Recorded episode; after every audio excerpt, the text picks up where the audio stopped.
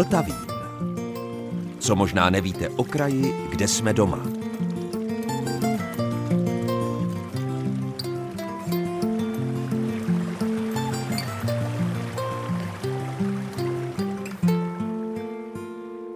Posloucháte Český rozhlas České Budějovice, posloucháte Vltavín a dobrého dne i poslechu vám od mikrofonu přeje Zdeněk Zajíček. Před několika dny jsem si s mikrofonem zajel do regionálního muzea v Českém Krumlově. Tam zrovna připravovali muzejní historička a kurátorka Vladimíra Podaná společně s publicistou a externím kurátorem Janem Cíglebourem výstavu.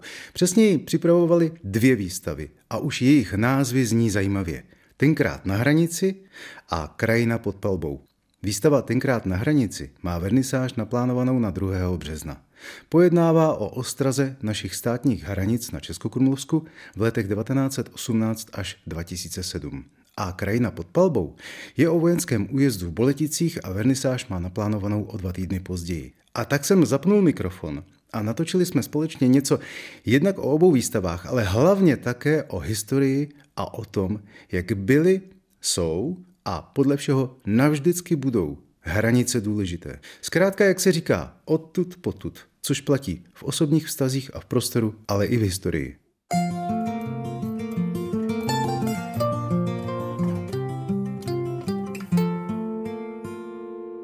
Teď v tuto chvíli externí kurátor Jan Cíglbauer, jinak také historik a člen klubu 91 mě provází první částí jedné ze dvou výstav, které se tady chystají v Českém Krumlově, respektive v Českokrumlovském regionálním muzeu. Tak my jsme teď v období prvorepublikovém. Začínáme koncem roku 1918, vyloženě vznikem republiky, kdy musela československá vznikající teprve armáda obsadit pohraniční oblasti, protože už tehdy byly pokusy o jejich odtržení a připojení k Rakousku. A přes 20. léta, která nám tady připomíná finanční k zimní ústroji, se dostáváme až do toho roku 1938. Prosím tě, já jsem zmiňoval, že ty jsi z 91. My, když jsme spolu natáčeli jednak o pluku v 91. jako takovém a jednak, když jste třeba byli s kolegy přímo u nás v Českém rozhlase v Českých Budějovicích i s výstrojí, i s výzbrojí, při živém natáčení Vltavínu před několika lety. Měli jste tenkrát eh, původní originální uniformy nebo jste měli nově šité podle tehdejších dobových vzorů? Částečně, eh, většinou ty uniformy jako takové, tak jsou repliky, protože těch originálů jednak moc není a když jsou, tak je si prostě škoda je nosit, že poškozovat je. Takže to pak jsou většinou šité repliky, ale výstroj, výstroj používáme většinou originální. No já se ptám z toho důvodu, že tady je figurína člověka, který má na sobě uniformu a na čele té čepice číslo 91. To je originál? Opět z části jsou to originální zase kusy doplněné replikami i té čepice, aby jsme měli vyloženě tady k regionu tu, tu vyloženě souvislost toho 91. tak to máme takhle tady složené, takže tady ta figurína připomíná vojáka 91. pěšího pluku už jako součást Československé armády někdy během roku 1919. Ale ta fotografie za nimi, fotografie zvětšená do životní velikosti. To jsou 91. z té doby. Eh, jsou a ta fotka je přímo z Krumlova, i se hezky popsali tou cedulí Československý pěší pluk číslo 91 oddíl strojních pušek a je to někdy přelom let 1918-19, takže pouze část z nich, vlastně ten velitel, který je uprostřed, už má takzvanou kolkovanou uniformu, tedy původní rakouskou herskou, ale upravenou tak, aby se odlišili od tehdejší rakouské a maďarské armády, které nosily vlastně stejné uniformy po rakousko-horské armádě, ale ti ostatní, ti jeho podřízení, Eh, ještě mají vlastně původní uniformy eh, pouze doplněné třeba červeno-bílou kokardou a, a podobně. Teď při instalaci eh, jsou tady ještě některé exponáty nepřipravené, jenom vybalené a chystáte se je dát na patřičná místa. Ale když se tady skloním dolů, tak můžu? Tak, vážení posluchači, teď to, co slyšíte, to je ale originál, evidentně. To je To je rakousko-uherská orlice. Je to tak? Tedy to, co z ní zbylo. Orel, protože má dvě hlavy. aha, aha. je originální, připomíná teda právě to období vzniku republiky, takže tady evokuje strženého orla, po kterém ti vojáci téměř šlapou. A... Tak já to tam vrátím zpátky pod tu nohu. Já myslel, že to tam je jenom tak odložené.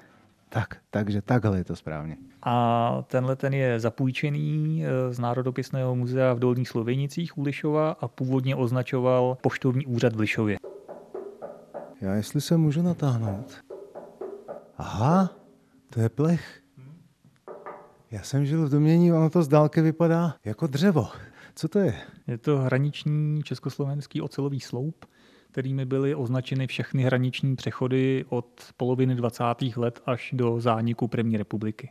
A odkud je přímo tento sloup? To je originál? Je to originál, jeden z asi celkem pěti, o kterých já asi vím v Čechách a na Slovensku, z původních téměř třech stovek, které byly vyrobeny a osazeny na hranicích a zapůjčili jsme si ho z krásné lípy, Eh, kde je eh, v majetku místního odboru eh, klubu českých turistů, který ho vypátrali přesně před rokem v Německu a podařilo se jim ho získat zpět a pochází právě tam někde od nich z pohraničí Sokolí Krásné Lípy, kde na té hranici byl a kde byl vlastně uřezán hned při záboru pohraničí po Mnichovské dohodě.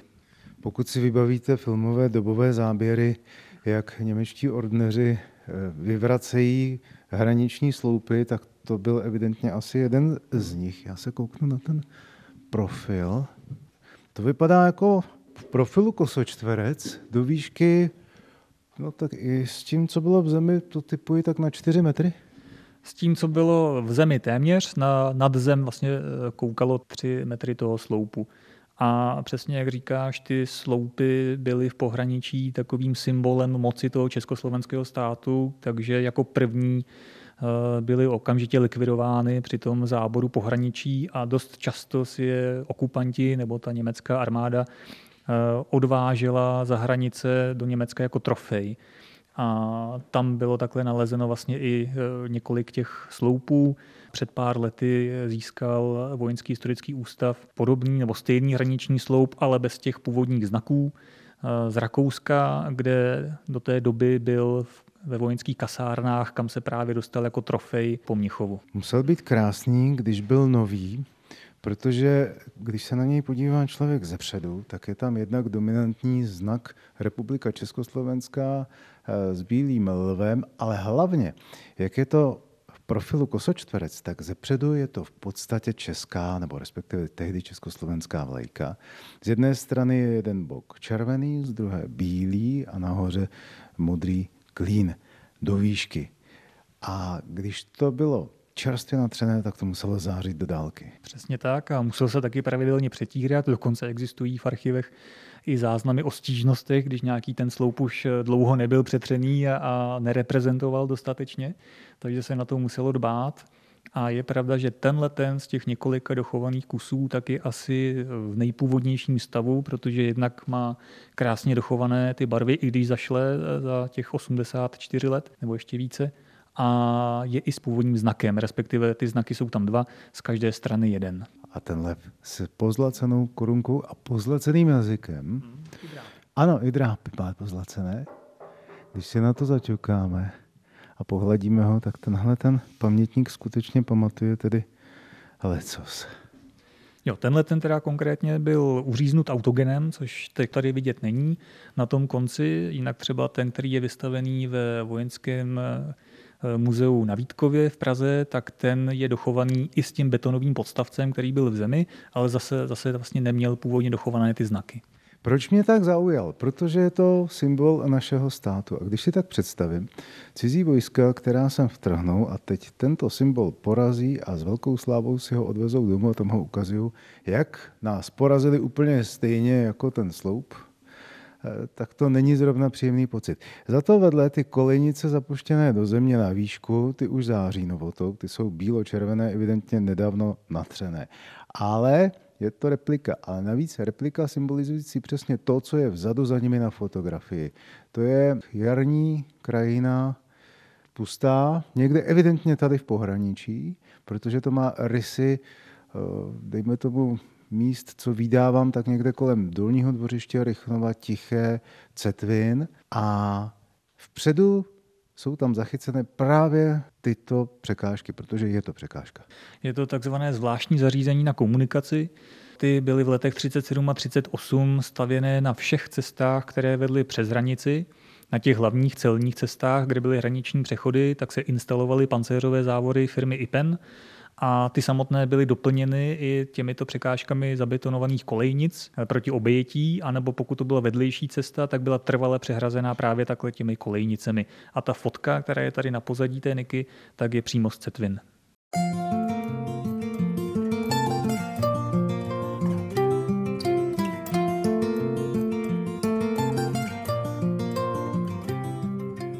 Před chvílí jsme slyšeli nahrávku, kterou jsem pořídil při instalaci výstavy tenkrát na hranici v Českokrumlovském regionálním muzeu. Končili jsme pohledem na historickou fotografii a hraniční zábrany v Cetvinách. A mě to nedá, abych nezalovil v archivu a nepřidal k tomu i originální nahrávku, kterou jsme s Janem Cíglebaurem pořídili právě v Cetvinách, a to k událostem roku 1938 a následně 1939 na Českokrumlovsku.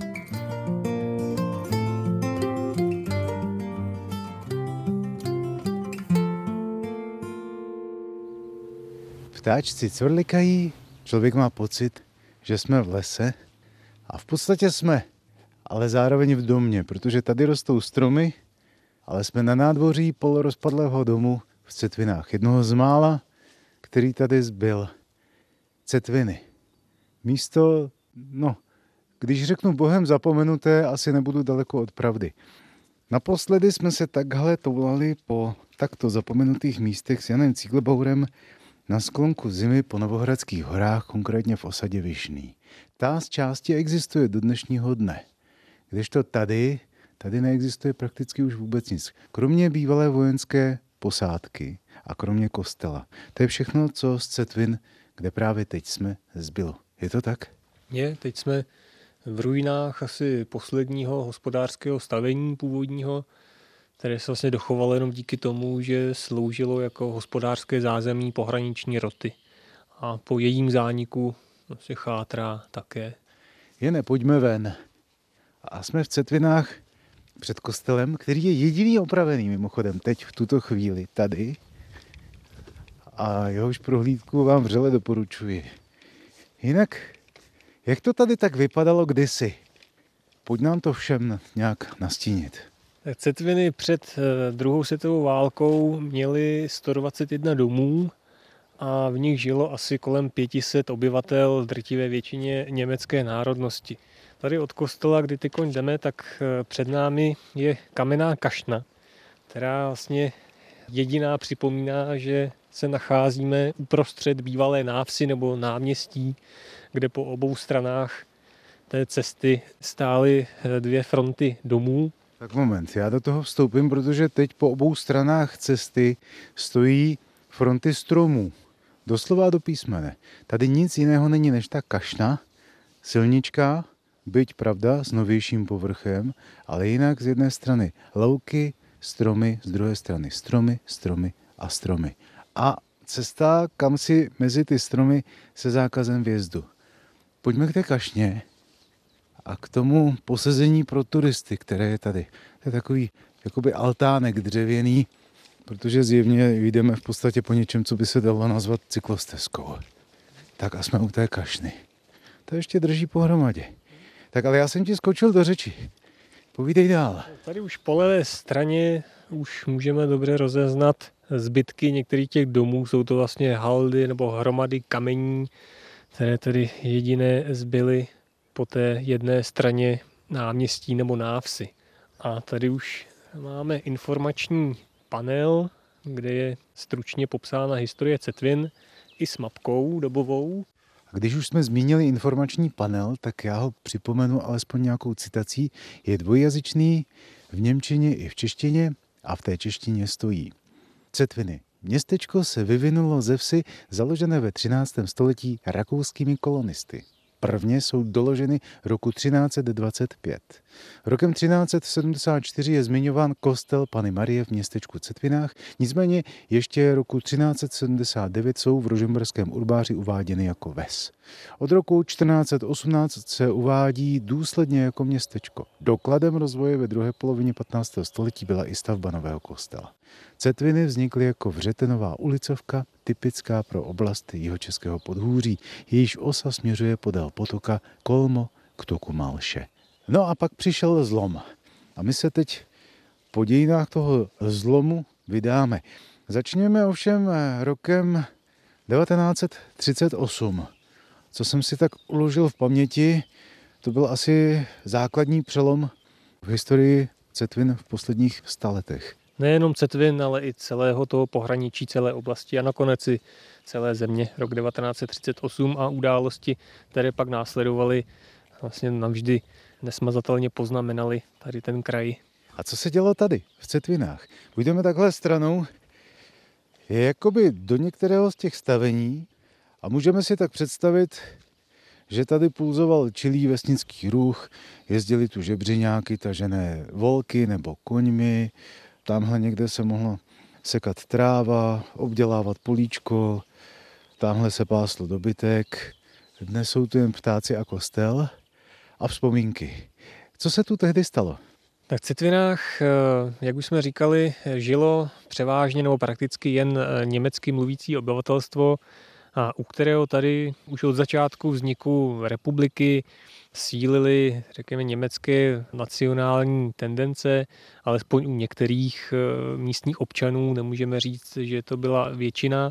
Už když vznikla Československá republika v říjnu 1918, tak zde byl tehdy působil český farář, který byl český vlastenec, takže přivítal vznik republiky a v té době ale tady v jeho českém pohraničí byla vyhlášena župa Bämerwaldgau, která pak později, jak už jsme si několikrát říkali v minulých pořadech, byla vlastně zlikvidována nebo potlačena československou armádou a v těchto dnech byl ten český farář zatčen a odvlečen do Lince, odkud pak po nějaké době teprve byl propuštěn. No ale pak se nakonec situace uklidnila, městečko žilo dál v rámci Nové republiky a situace se přiostřila v druhé polovině 30. let, kdy v českém pohraničí začalo sílit Henleinovské hnutí podporované nacistickým Německem a tady v Cetvinách Henleinovci měli poměrně silnou pozici. Hlavním funkcionářem jejich zde byl doktor Štyrcl a v září 38 zde došlo k tragickým událostem, kdy od Cetviny musela československá armáda svést regulérní boj s teroristy ze sudeto německého Freikorpsu, kteří zde přepadli československé bezpečnostní oddíly a městečko obsadili. K první tragédii tady už došlo v červenci 1938, kdy u Cetvin byl zastřelen dozorce finanční stráže Jaroslav Novák.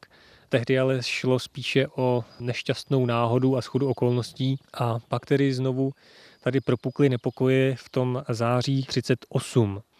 Když v sousedním Německu vznikl sudeto německý Freikorps, tak na druhé straně hranice tady od nás byl také formován, byly formovány oddíly Freikorpsu, kterým velel Oskar Kell, což byl bývalý do té doby také příslušník Československé finanční stráže německé národnosti, který zradil, zběhl na německou stranu a protože tady dobře znal terén a rozmístění jednotek stráže obrany státu, tak se stal tedy velitelem toho Freikorpsu.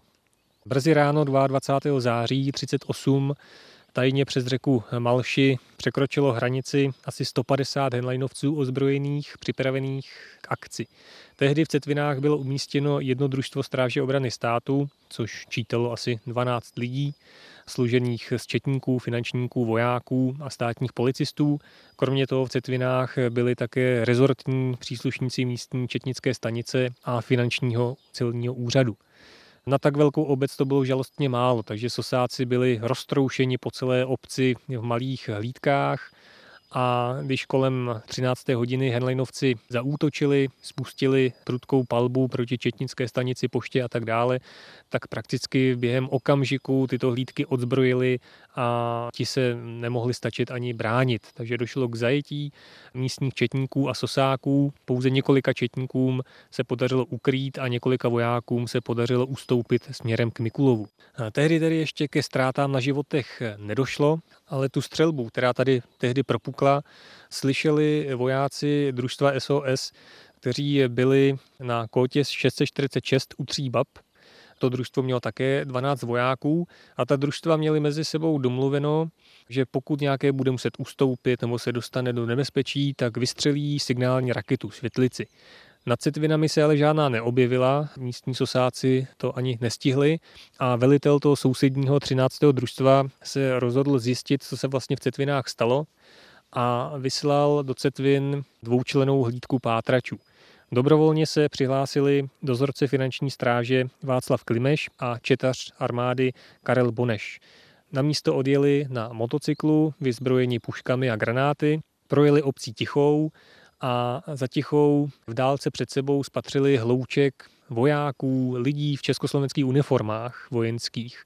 Jeli tedy dál, ale bohužel netušili, že jde o dezertéry z české armády německé a maďarské národnosti, kteří záhy na ně spustili palbu. Takže Klimaj s Bonešem se začali bránit, ale přeslou byli obklíčeni a v tom boji tedy byl Václav Klimeš zasažen do nohy a v zápětí do břicha a na místě vykrvácel.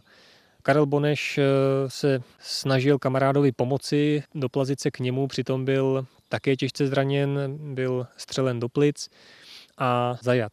Hnajinlovci, kteří se tam seběhli, tak ho chtěli na místě ubít, ale byl mezi nimi eh, německý voják nebo československý voják německé národnosti, který s Bonešem sloužil na vojně, znal ho a proto si ho zastal a jenom díky jeho zákroku byl Boneš ušetřen, byl odvlečen na rakouské území, kde ale mu byla poskytnuta první pomoc, takže přežil. Takže tehdy došlo k prvním ztrátám na životech v boji o Cetviny.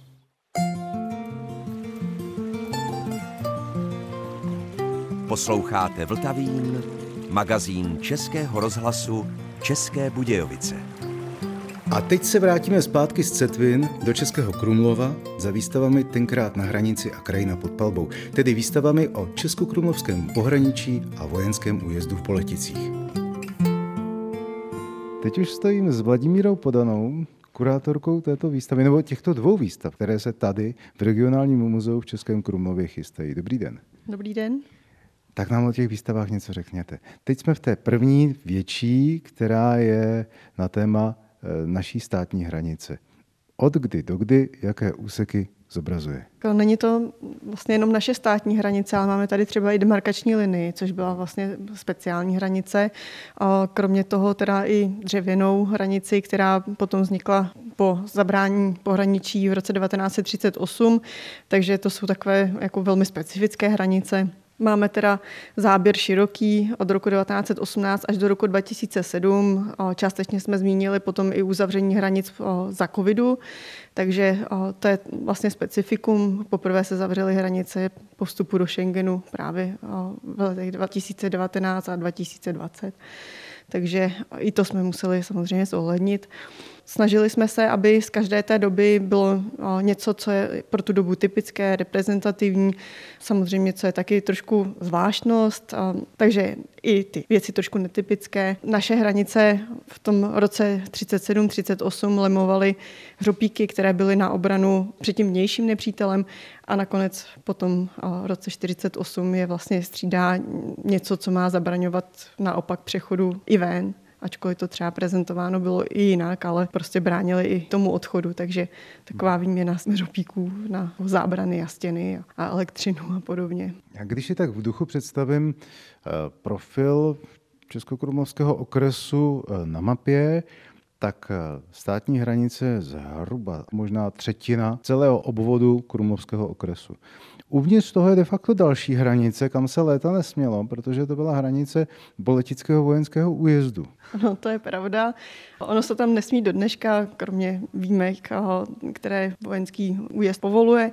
Teď teda budou mít eh, v rámci těch eh, našich výstav lidi možnost se do Boletic podívat a to exkurzemi, které společně s vojenským újezdem budeme organizovat. A zatím chystáme tři a uvidíme, jestli se to ještě rozšíří, takže budou moct lidé nasednout do autobusu a pojedou s námi. A ti příslušní průvodci, vlastně, protože to jsou tematické výlety, tak je seznámí buď se střelnicemi a cvičištěmi, které ve vojenském újezdu jsou, nebo z ropíky, a nebo se zaniklými vesnicemi. A to je důvod, proč o tom mluvím, protože ta druhá výstava, kterou jsme naznačili, tak to je právě výstava o Boletickém vojenském újezdu. Ano, přesně tak. My jsme to nakonec pojali tak, že jsme se nezabývali jenom tou historií vojenského újezdu jako takového, ale i tím, co se dělo na tom území předtím, před vznikem újezdu a vzali jsme to teda úplně od začátku, takže začínáme pravěkem. Co na tom Boleticku bylo během té druhé světové války? Předtím tedy, než tam vznikl ten oficiální výcvikový prostor? Tak on tam schodu okolností už v roce 1938, tak tím dnešním vojenským prostorem procházela linie prvního hlavního obraného postavení Československé armády, což je ta linie ropíků, které jsou tam i dodnes, které pak byly i využívány lidovou armádou a tak dále. A do roku 45 se tam běžně žilo, byly tam ty vesnice dál jako fungovaly. Nicméně vojáci už tam cvičili vlastně před koncem druhé světové války. E, byli to němečtí vojáci, většinou to byl takzvaný Volkssturm, což byla lidobrana, do které Němci povolali i mladíky od 16 let a naopak e, starý chlapy do 60 let. Si mysleli, že ještě nějak tím zvrátí válku a ty jednotky, které byly organizovány v pohraničí, tak v těch místech i cvičili, ale neměli uzavřené vojenské prostory, někdy jim zřídili střelnici, kde si vlastně zkoušeli jako střílet a to vlastně dokládají i nálezy z toho pyrotechnického průzkumu, který je tady prezentován. A my zároveň tady to starší období, to válečné, prezentujeme první Nikou v té boletické výstavě, která připomíná, že tam, kromě toho, že tam ty německé jednotky cvičily, tak tam byly i na práci nasazeni váleční zajatci z Polska, Francie, Británie, ze Sovětského svazu. Eh, máme z toho spoustu dobových fotek z té doby, hlavně z fotoateliéru Seidel. I tady vidíme jednu zase zvětšenou, kde je britský a francouzský zajatec. A v té nice ty dvě figuríny tak právě představují francouzského zajatce, který eh, většinou tam těžili dřevo.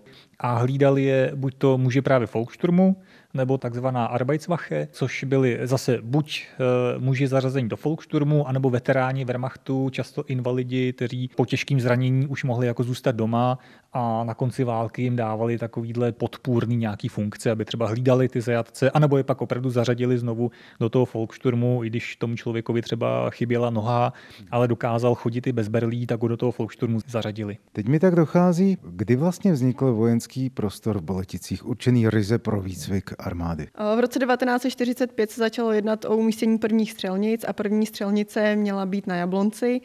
Potom se začalo rozšiřovat eh, ten okruh, mělo se z toho dělat potom dělostřelecké střelnice a tím se vlastně začal ten okruh rozšiřovat.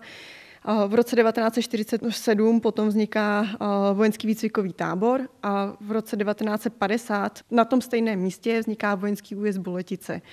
To, čemu se říká vojenský výcvikový prostor, to vzniklo až v 50. letech a je to v podstatě soubor cvičišť a střelnic, takže ten celý prostor není vojenský výcvikový prostor, ale vojenský újezd. Vojenský výcvikový prostor byly skutečně jenom cvičiště a střelnice a dneska je to SOVZ a středisko obsluhy výcvikových zařízení. Čili teď jsme v té druhé části výstavy, která bude o boletickém vojenském prostoru. Jenom nám připomeňte, dokdy tato výstava bude. Obě výstavy potrvají do 29. září. Jak když nad tím přemýšlím, tak si říkám, zase se ukazuje důležitost hranic. Když to vezmeme jenom to, čím se zabýváme my, tak ta hranice se několikrát posouvala několikrát od ní naši muži museli bojovat. Takže to je právě ten kámen úrazu a musíme předcházet tomu, aby se to zase opakovalo, takže jde o to poučení.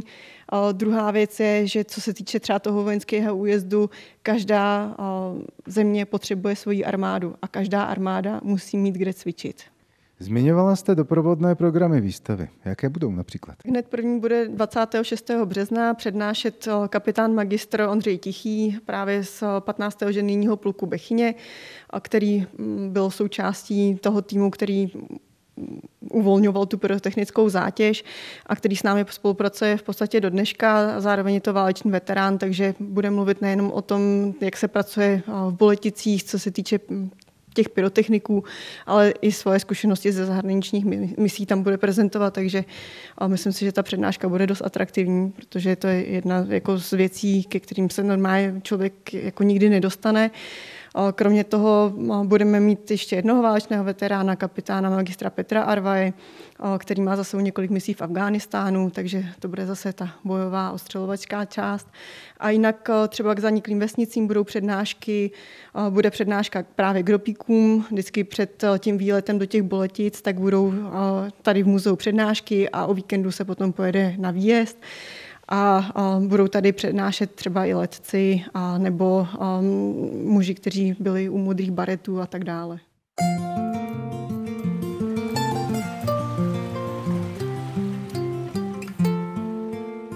Posloucháte Vltavín a před námi je další archivní nahrávka unikátního seriálu Václava Rameše, ředitele státního okresního archivu v Třeboni z roku 2000.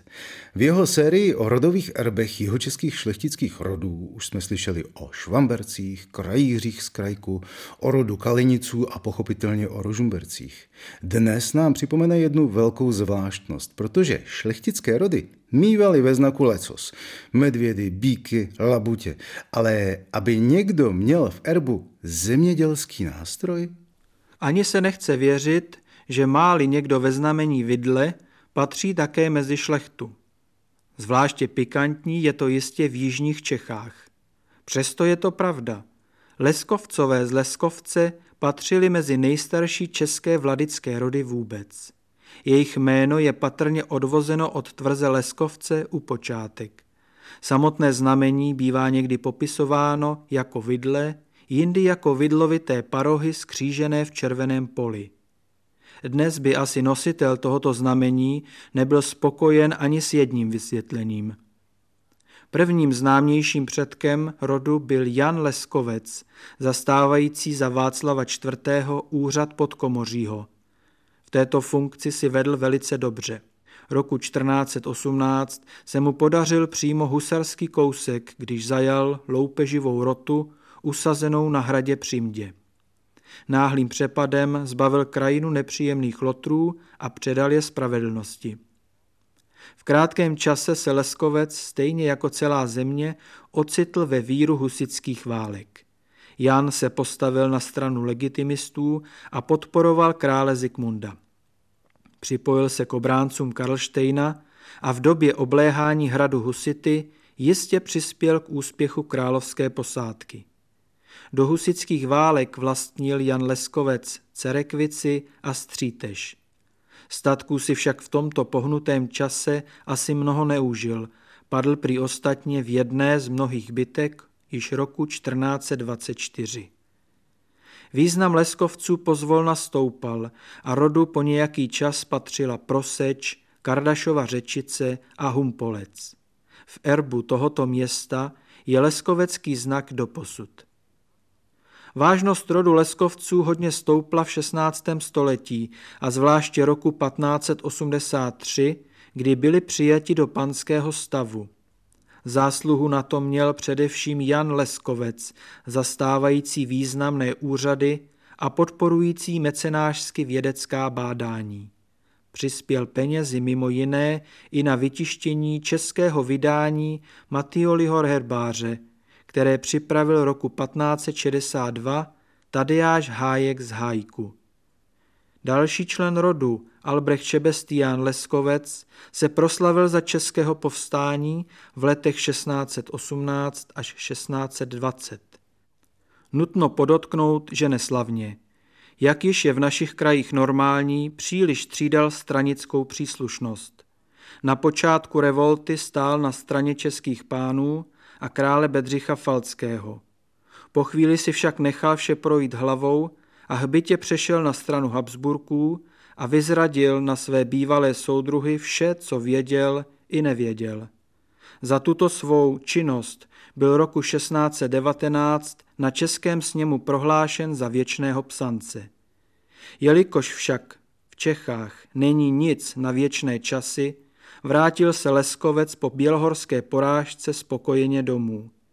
Stejně tak, jako jeho mnozí předchůdci a husté šiky následovníků, byl i on za svou zradu bohatě odměněn.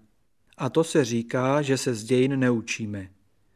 Jak je vidět, jeho český rod Leskovců z Leskovce vynikl v dobrém i zlém, jak už to ostatně bývá.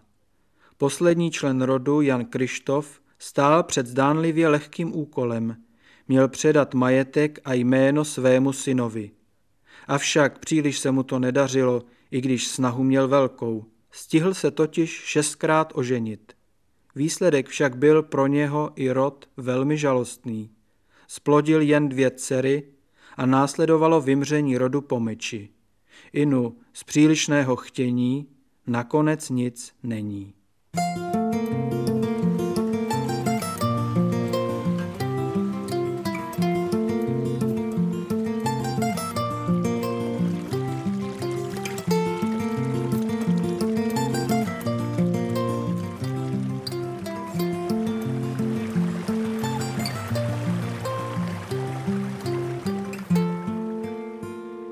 Spisovatel Vlastimil Vondruška natočil pro Český rozhlas České Budějovice v roce 2004 seriál Historické obrázky.